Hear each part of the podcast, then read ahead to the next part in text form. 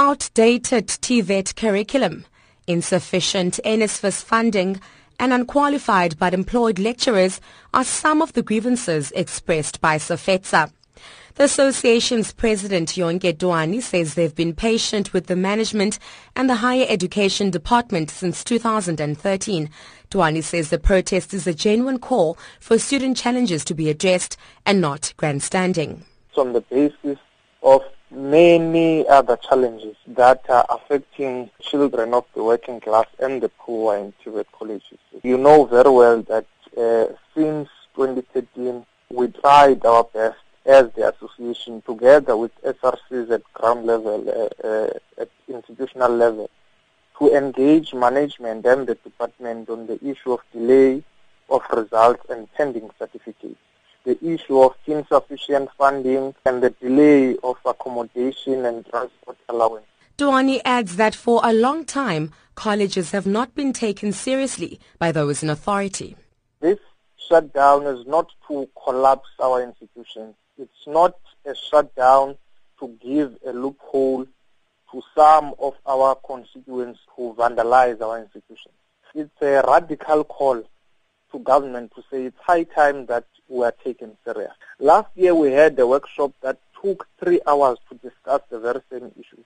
And we were promised to say within no time as the department will be in a position to implement this. Thing. But the department refutes engagement allegations, saying the concerns have not been formally brought before it.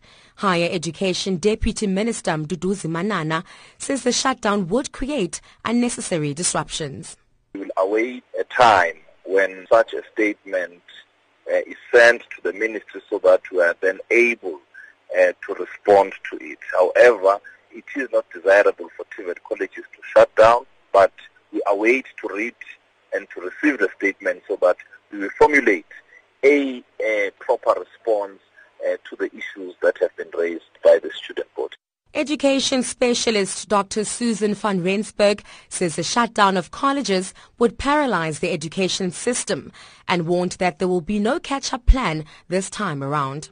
It's going to be very, very dark days and we're going to fall behind, and I don't think this time there will be a, a catch-up plan. We will possibly uh, lose a whole year. Uh, so, so to paralyze the system at the beginning of the year, I think is even worse than paralyze the system at the end of the year. So far, I haven't seen that the government has done any serious steps that they are saying, yes, we're going ahead, yes, we're having enough money, yes, we're going to allow masses of more students to come. Yes, uh, we've put this in position uh, that you can have better accommodation facilities. So one cannot come to another conclusion that it, it will lead to a total collapse. SAFETSA says it's in the process of mobilizing student formations around the country, but they won't allow opportunists to hijack their cause. I'm Esona Funeka in Port Elizabeth.